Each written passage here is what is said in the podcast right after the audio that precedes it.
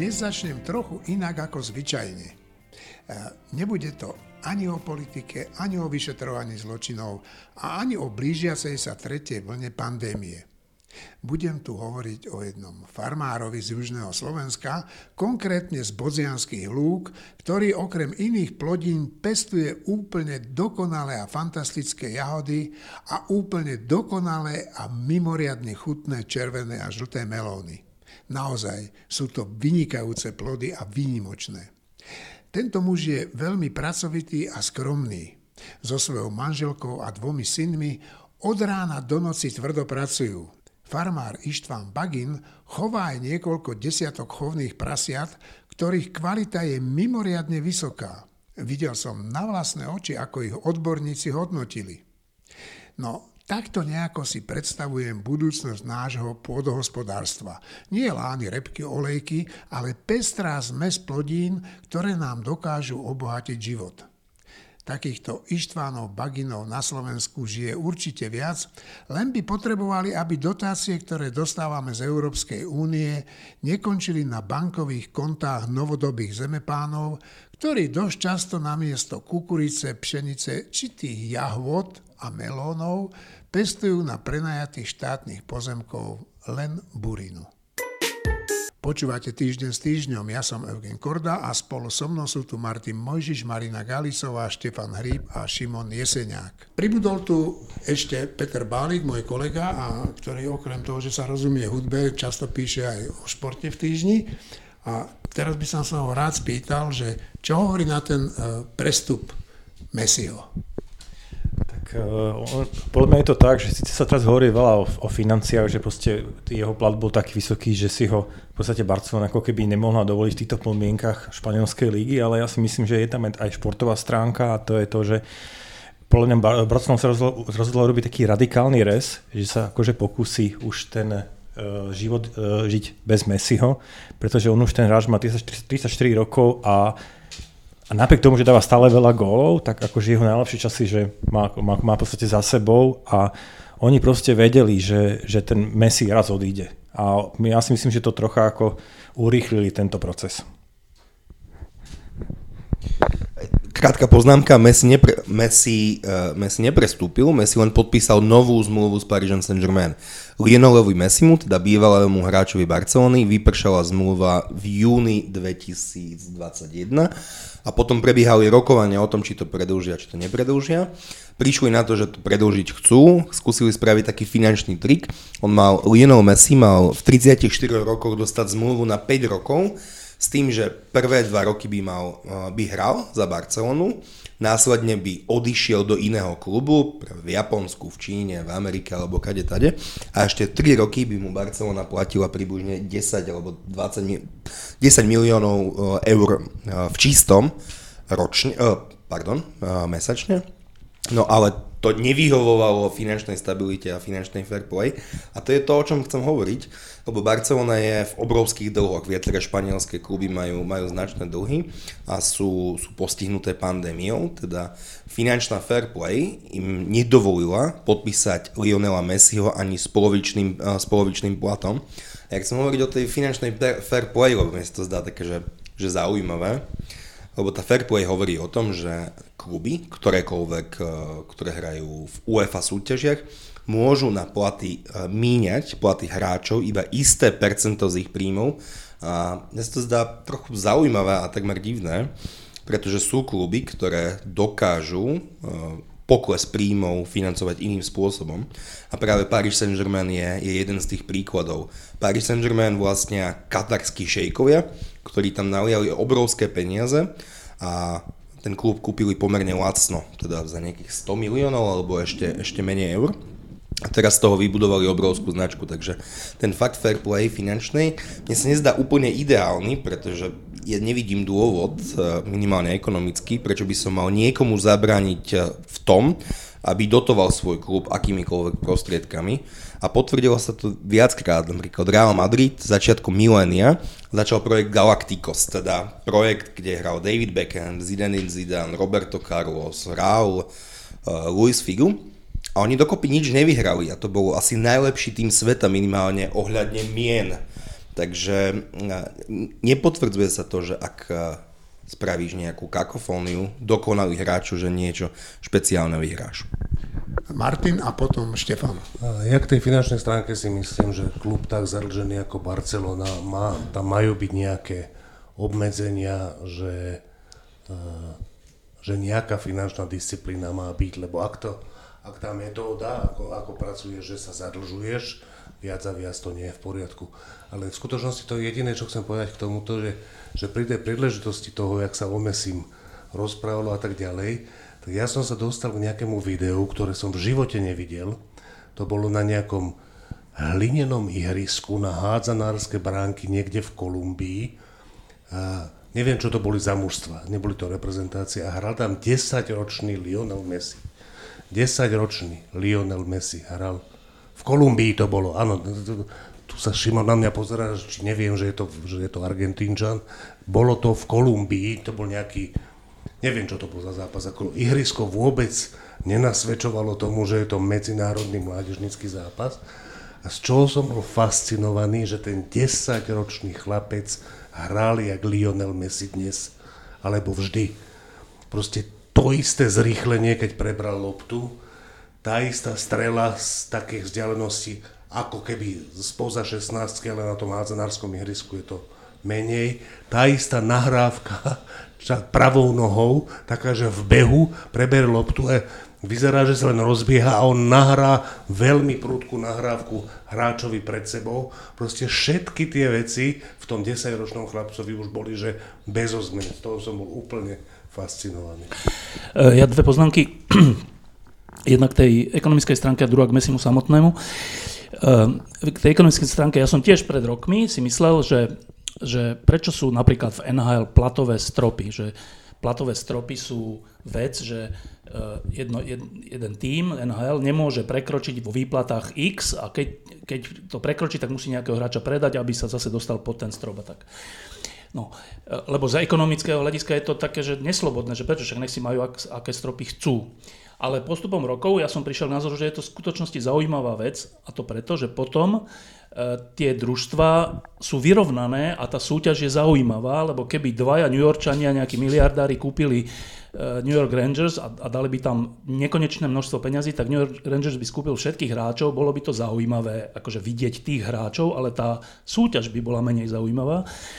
A takisto v Anglicku a tak. A čiže ja si skôr myslím, že nejaká regulácia tohto je na mieste, lebo futbal, ktorý budú ovládať 14 šejkovia sveta, by mi bol troška, bolo by mi to ľúto, že by to tak bolo. No a k samotnému Messimu, e, ja, mám, ja to považujem za úplne privilegium, že ja som Pelého nezažil, v zmysle, že by som videl zápasy, už keď bol iba starý za New York Cosmos, ale to boli také skôr zábavy. Ale zažil som Maradonu, a to si pamätám, že vždy, vždy keď hral Maradona, tak to bol taký sviatok, že vždycky som išiel k televízoru s tým, že čo uvidím a vždy som niečo uvidel hoci sa zdá, že čo môžeš nové vidieť na futbale, však to sú stále tie isté prihrávky, centre, góly a tak. Ale nie, tak sú hráči, ktorí urobia z futbalu niečo iné a Maradona bol taký.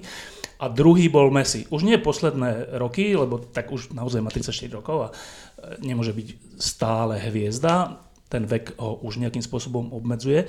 Ale v tej najlepšej forme tie zápasy Messiho, teda najmä Barcelony, ale tam boli samozrejme aj ďalší hráči, Iniesta a Xavi a takýto, tak to bolo niečo, že znova tak som si spomenul na toho Maradonu, že ja vlastne si púšťam tú Barcelonu, pretože chcem vidieť Messiho, že čo, čo z toho futbalu urobí iné a vždy, vždy to tak bolo. Čiže, čiže to je úplne pravda, že, čo hovorí Peter, že že Barcelona už musí sa naučiť hrať bez neho, lebo tak nemôže tam byť do 40 to by aj klesala Barcelona spolu s ním. Je to teraz ale ťažké, lebo Aguero je zranený na pár mesiacov a tak, čiže budú mať... Ale podľa mňa je to správny krok, hoci, hoci teda Messi tam akože plakal na tej tlačoke, ja som mu pozeral um, a hovoril, že on vlastne nechcel odísť a tak, ale podľa mňa je to správny krok aj pre neho, aj pre Barcelonu, ale teda um, považujem za potrebné dať hold Messimu za to, čo za posledné roky pre futbal a pre nás fanúšikov urobil. Na uhladeného, väčšine usmiatého a nadmieru sebavedomého Miroslava Výboha, ktorý je obvinený z mimoriadne závažného zločinu príjmania úplatku, vydal slovenský súd medzinárodný a európsky zatýkací príkaz. Ficov blízky priateľ teraz v Monaku, kde sa e, dlhodobo zdržiava, premýšľa čo ďalej. Tvrdí síce, že je nevinný, ale vypovedať na Slovensko nechce prísť. Jednoducho sa obáva, že by pobyt v luxusnej rezidencii či na jachte musel vymeniť za bývanie v policajnej cele.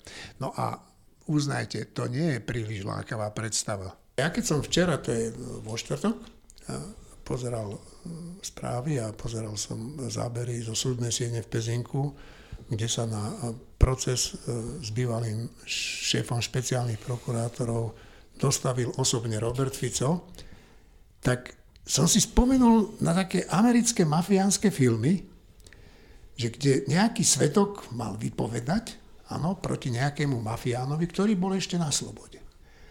A teraz ten svetok sedel v tej súdnej sieni e, pred porotou a otočil hlavou tak doprava a zistil, že v tej súdnej sieni medzi tými ľuďmi sedí aj mafián a vedľa toho mafiána, že sedí eh, jeho dcéra, teda toho svetka. A ten svedok odmietol vypovedať a keď sa vrátil do väznice, spáchal samovraždu. Ten mafián mu tam prišiel odkázať, že musí mlčať, lebo inak bude zle. A toto ma napadlo pri pohľade na to, ako bol Robert Fico Pezinku. Uh, Martin. Uh, veľa sa o tom písalo, ja si myslím, že oprávne sa o tom veľa písalo, ale ja si myslím, že v skutočnosti to nestojí za veľké komentáre. Robert Fico nemá podľa mňa na to, aby svojou prítomnosťou niekoho zastrašoval alebo vystrašoval. Je to vec prirodzená, že on to urobí, ale skôr preto, že nemá čo iné robiť. On už nemá on už nemá prakticky čo robiť, tak skúša takéto veci. V niečom je to, niečom je to také gesto lojality k svojim, k svojim ľuďom, ale, ale opakujem, ja si myslím, že to nestojí za veľa komentárov. Marina? Myslím si, že on teraz, e, Robertovi Ficovi ide o takú tú visibility, viditeľnosť. On uvíta každé javisko, každé pódium, na ktoré sa dokáže ešte vyštverať toto bolo také javisko, že tam sa nemusel veľmi štverať, že tam v podstate len prišiel, posadil sa a bolo a mohol sa tváriť, že je úplne legitímne tam a dal sa vidieť. A o to jedinému ide, aby nezapadol náhodou prachom a aby ho stále mali v patrnosti, že teda je tu a je koho voliť. Ak chcete návrat tých našich starých čias, tak nech sa páči, tu som o nič inému nejde. No, v tomto ja s tebou nesúhlasím, lebo podľa mňa Robert Fico nemá nejakú veľkú chuť e, sa moc pretrčať na verejnosti, ale, ale možno sa mýlim. Vidíme to napríklad u Petra Pellegriniho, ktorý už len pri podozreniach, že zobral nejaký úplatok, sa úplne odmlčal. Jediná vec, ktorú komunikuje, sú jeho nastajlované fotky pred nejakou starou šopou, na ktorej je zámok. Neviem, čo v tej šope skrýva. Štefan. E, ja som teraz e, pred pár dňami uh, som si pozrel uh, tú trilógiu Krstný otec a tam je, je to ináč krásna vec, a tam je uh, taká scéna, že jeden, jeden taký od, teda človek, ktorý bol súčasťou mafie, chce uh, vypovedať proti tomu hlavnému hrdinovi a ten hlavný hrdina do, donesie na ten súd brata toho človeka z Talianska, úplne že starého pána ten starý pán ho nejako nechcel že, že vydierať, alebo že to nebolo, že hrozba, že ho zabijú, alebo čo to bolo iba to, že však my sme bratia, my sme všetci rodina, ty nemôžeš akože proti nám uh, svedčiť. Uh, čiže ak, ak niečo ten Fico na tom súde e, akože symbolizoval, tak možno toto, že však my sme všetci rodina, neviem.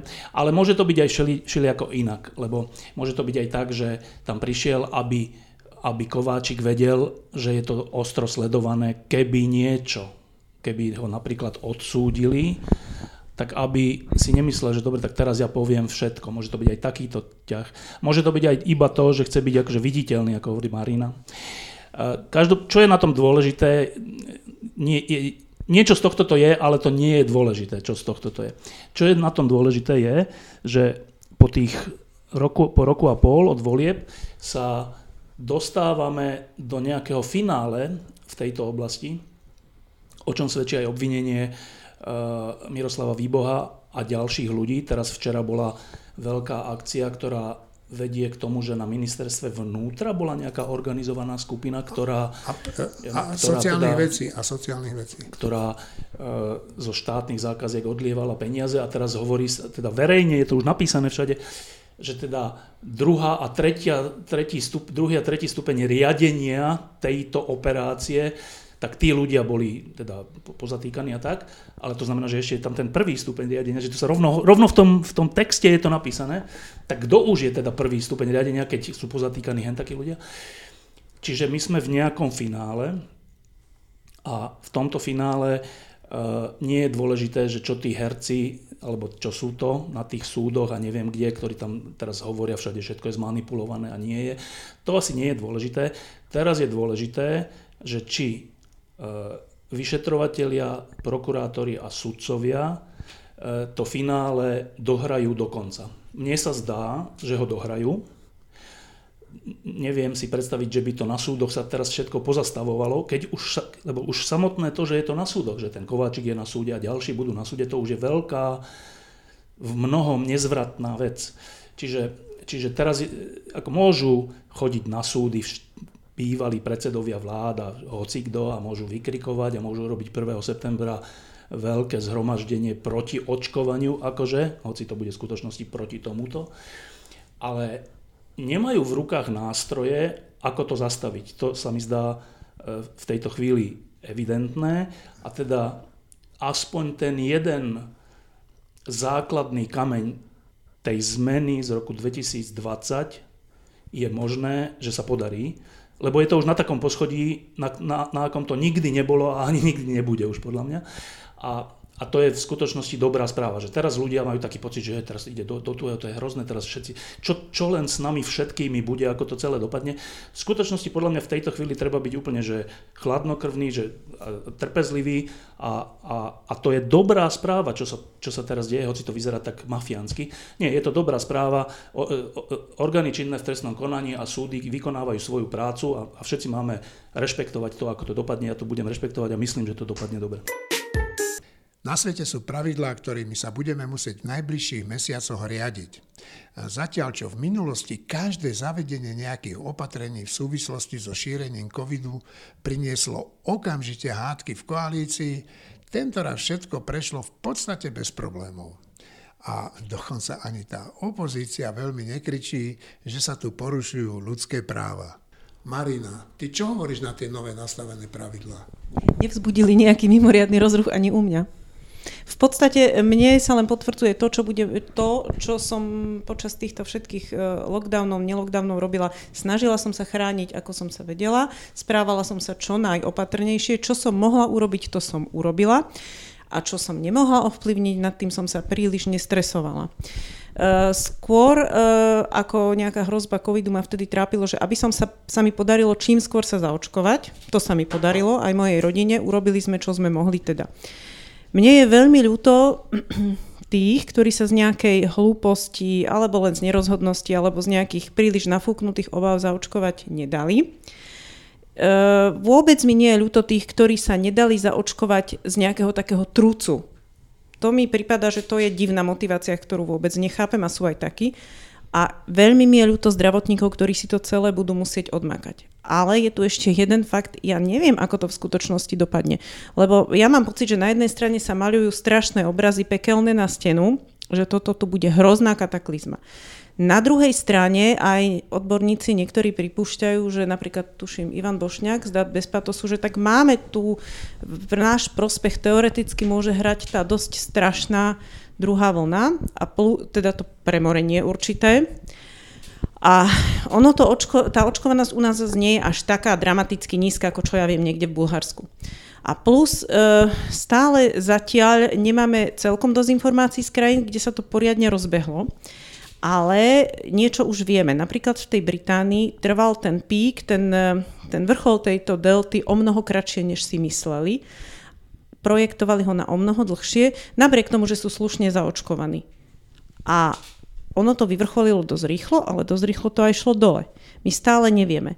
A plus sú tu ďalšie dobré správy, čo som zachytila, tuším včera, alebo predvčerom písal Jerusalem Post, tak izraelskí vedci vyvinuli na základe nejakej takej molekuly, ktorá je prirodzene prítomná v ľudskom organizme, liečivo, ktoré je schopné cieľene riešiť tú cytokinetickú búrku, ktorá vlastne u niektorých pacientov spôsobí dramatické zhoršenie zdravotného stavu počas covidu.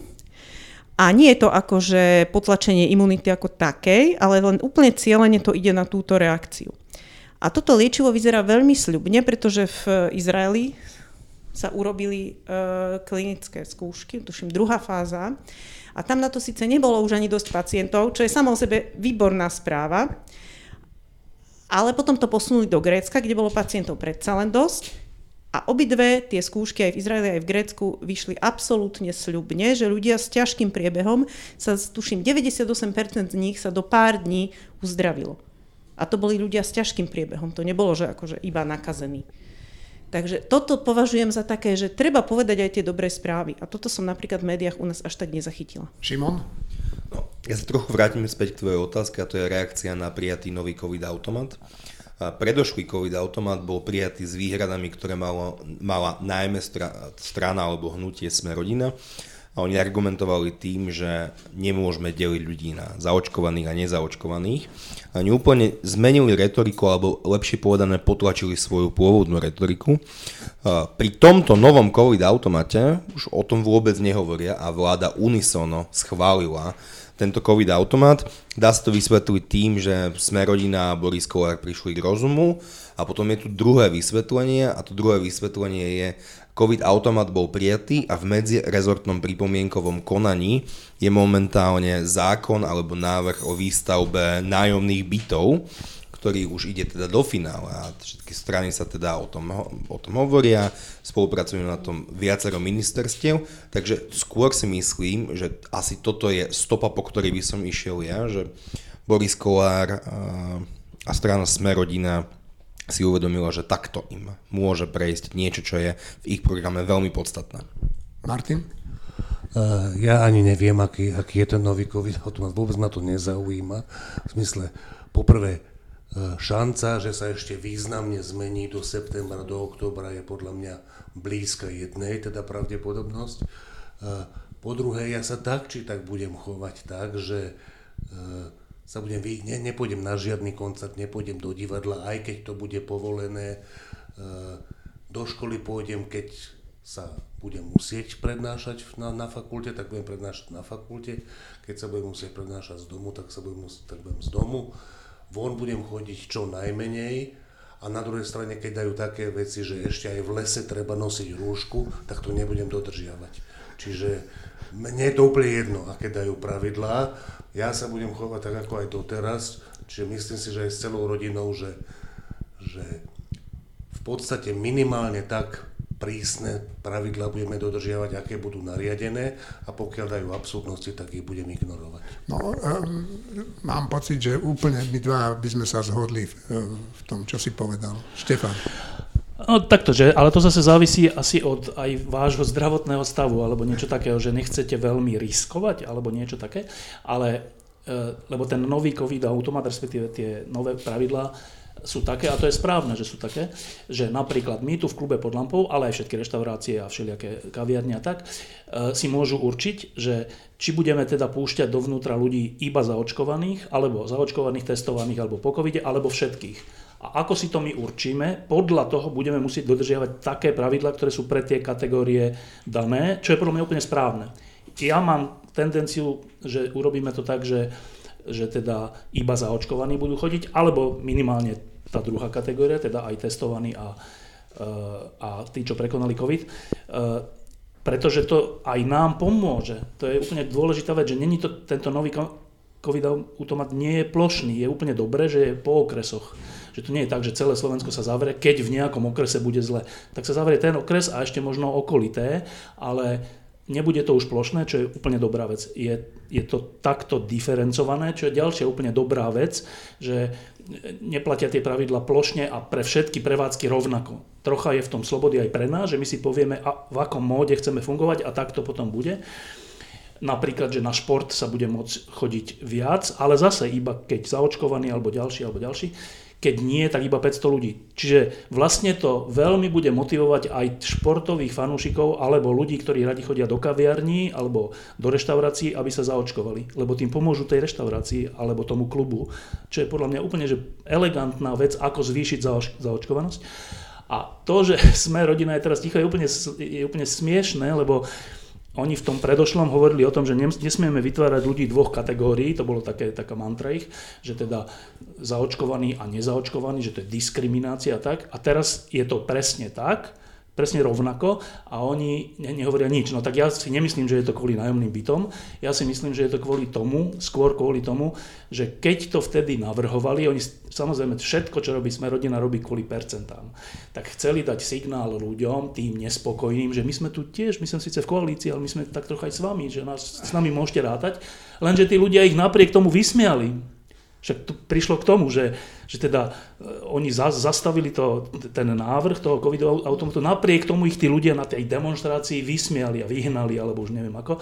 No tak až tak to veľmi nefungovalo, tak podľa mňa teraz sú ticho skôr z tohto dôvodu. E, dobre, keď, keď bude ten zákon o, ná, o nájomných bytoch e, zverejnený, tak sa na to pozrieme, že či je naozaj taký hrozný, ak, aký by oni chceli ale ja to nepredpokladám, že to tak bude, že, že stavebné konania budú také, že môžu hoci a bez, bez miest a tak. Myslím, že, že im to neprejde. Čiže v skutočnosti ten príbeh Sme rodina je smiešný a smutný, že to nie je príbeh drahej nevesty, ktorá si všetko presadila, je to príbeh lacnej nevesty, ktorá si nepresadila nič. Si myslím, že nakoniec to takto skončí. Ak teda sa teraz, lebo už sa vyhrážajú zase, že teraz urobia koaličnú radu kvôli tomu, že musí odstúpiť minister vnútra a šéf policie, akože kvôli zásahu tej, tej inšpekcie alebo čo, kvôli zrušeniu toho zásahu, v skutočnosti kvôli Čolinskému, ale e, Typujem, že sa im to nepodarí, ale znova iba typujem, ale v tejto oblasti očkovania prehrali úplne všetko, ak tento automat nezavetovali. Čo je dobre, že prehrali. Čo je úplne dobre. Ale teda opakujem, že ten automat, ten spôsob, aký bol teraz zvolený, je oveľa lepší ako predtým a ak na tom má veľký podiel ministerstvo zdravotníctva a minister Lengvarsky, tak tak ako som zdal hold e, Mesimu, tak v niečom treba pochváliť aj Lengvarského, že napriek odporu svojho stranického, stranického šéfa robí racionálne kroky. Šimon, tak ty si ten, čo e, sa v týždni intenzívne venuje okrem iných vecí samozrejme zdravotníctvu. Počúvame, že teda sa spúšťa tá veľká reforma zdravotníctva. Tak je to reforma, nie je to reforma, čo to je? Počúvame, že sa spúšťa, ale počúvame o tom už, už pomerne dlhšie obdobie. Samozrejme tie snahy reformovať slovenské zdravotníctvo sú, sú vítané. Problém je v tom, že to, čo si zadefinovalo ministerstvo zdravotníctva, je pomerne vágne. Napríklad je tam, je tam sekcia o tom, že na Slovensku chýba 451 všeobecných lekárov. No len už nehovoríme o tom, že ale do roku 2026 tých lekárov bude viacej, ktorí nám bude chýbať. A jedna zo súčasťou reformy je, že ideme reformovať všeobecné lekárstvo a to, že do regiónov sa budeme napríklad snažiť dostať, dostať týchto lekárov a plánujeme ich motivovať napríklad, že vyčlenili sme na to tuším 10 miliónov eur a že budeme im prispievať na na, na ambulancie a podobne. Nevidíme ešte celý obsah alebo celý návrh tejto reformy, takže ešte treba byť v tých, v tých vyjadreniach mimoriadne opatrný. Ja jednu perličku uvediem, keď Ivan Uhliarik, to bol minister zdravotníctva začia radičovej vlády, tak jedno z prvých jeho vyjadrení bolo, že zajacoví ľudia sa nevrátia na ministerstvo.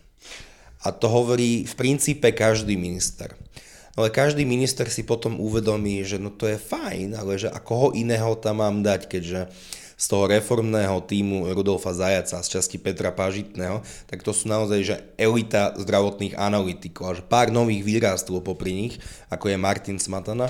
Ale opäť, čo je dobrá správa, že túto reformu, napríklad nemocničnej siete, pripravuje napríklad Angelika Salajová, teda členka reformného týmu a členka neskôr Health Policy Institute, ale ešte na konkrétne návrhy si musíme počkať. Je to zatiaľ vágné, ono to na papieri, ktorý znesie všetko, vyzerá, vyzerá v celku fajn.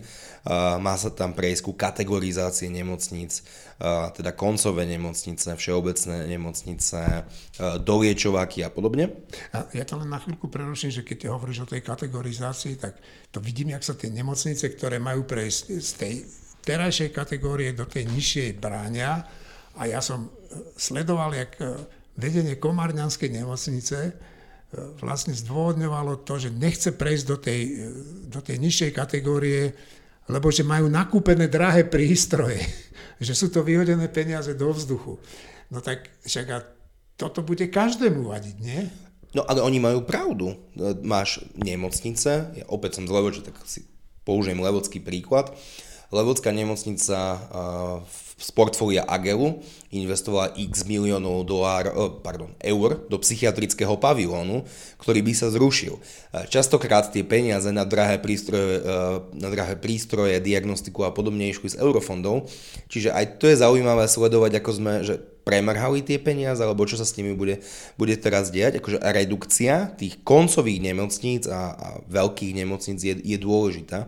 Ako som už raz hovoril, že ľudia sa boja rušenia nemocníc, ale to je taký, že emočný príklad, že oni sa v princípe nemajú čoho báť, lebo tiež keď si idete, ja neviem, úplne že s banálnou situáciou, ako je auto, tak si tiež zistíte, že ktorý autoservis je dobrý a do toho vložíte svoje auto, ktorý nie je akože asi váš najväčší majetok, ale naše zdravie je náš najväčší majetok, úplne že aj z ekonomického pohľadu. A tu ako keby nám nevadilo, že, že dostanem horšiu zdravotnú starostlivosť, ale nie preto, že by ju nechceli poskytovať kvalitnú nemocnice, ja neviem, Kežmarok, Lohovec, kade, tade, to naozaj používam len demonstratívne príklady, ale tu ako keby sme vypli mozog a sme si povedali, hlavne je tá nemocnica, že 7 minút autom a je už úplne jedno, ako zdravotnú starostlivosť tam dostanem.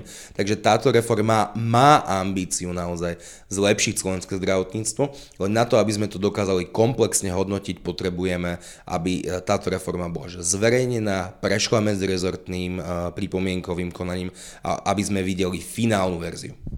Dobre, e, ja si myslím, že máš pravdu, že v dohľadnej dobe sa toho asi dočkáme, pretože už nie je veľa času na to schváliť tú reformu. Ja by som vám všetkým chcel poďakovať, že ste tu strávili tieto minúty so mnou a poďakovať sa našim poslucháčom, že nás vydržali až doteraz počúvať. Prajem vám pekné, slnečné a nie veľmi teplé dny.